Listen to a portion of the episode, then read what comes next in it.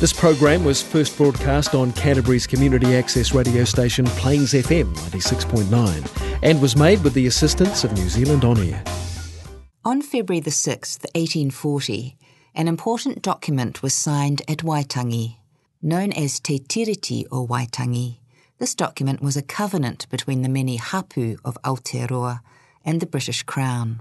It acknowledged the ongoing authority of hapu to govern themselves, tino rangatiratanga, and created a new form of governance, kawanatanga, that granted the Crown the right to govern non-Māori. Te Tiriti provides a framework for peaceful coexistence in a rapidly changing world. The story that had led up to this day was one of intrepid journeys, violence, drama, and possibility. While there were instances of respectful cultural exchange and friendship, the assumption of superiority by European colonisers led to actions that created misunderstandings and mamae, hurt, that for many continue to this day. These episodes played out featuring a diverse cast of characters whose actions shaped our present day and will continue to reverberate into our future.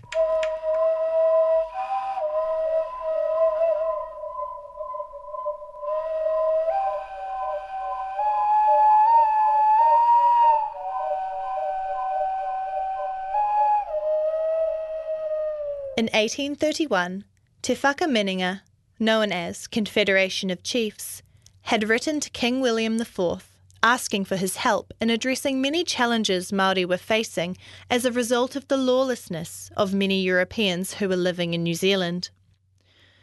In response to the letter, the king decided to send a representative in the capacity of British resident, and James Busby was selected for the job. Although born in Scotland, Busby had emigrated to Australia with his family in 1824. While trained as a viticulturist, his interest and subsequent reporting on the political state of New Zealand had earned him a positive reputation with the Colonial Office. His role would be to represent British authority in New Zealand by protecting English traders and settlers, preventing offences against Maori, punishing lawbreakers, and apprehending escaped convicts. He carried with him the King's letter of reply, outlining the purpose of Busby's presence and his hopes that the settlers and Maori would continue to live in peace. In May 1833, Busby arrived in the Bay of Islands. His wife was to join him there a year later.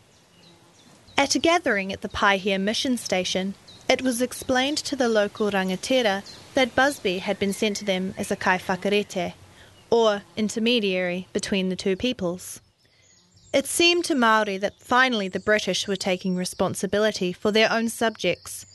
Because he had no legal power, jurisdiction, or troops, he would have to work with rangatira to develop ways of ensuring a peaceful existence for all. Busby was further instructed to assist Maori in developing a settled form of government and court system through which crimes might be tried and punished, which he envisaged being in the same format as the British. It did not take long for Busby to realise he was facing an almost impossible task. On the one hand, he was charged with the role of protecting, but on the other hand, he was given no means to enforce this protection. As a civilian, he had no more power than anyone else, and with no police or soldiers to help him, he soon found himself powerless against the escalating problems. All he could really do was act as a mediator in disputes, a task at which he had limited success. Making his life even more difficult was that he barely got paid. His uniform and title were useless, and he was a joke to those he had come to rein in.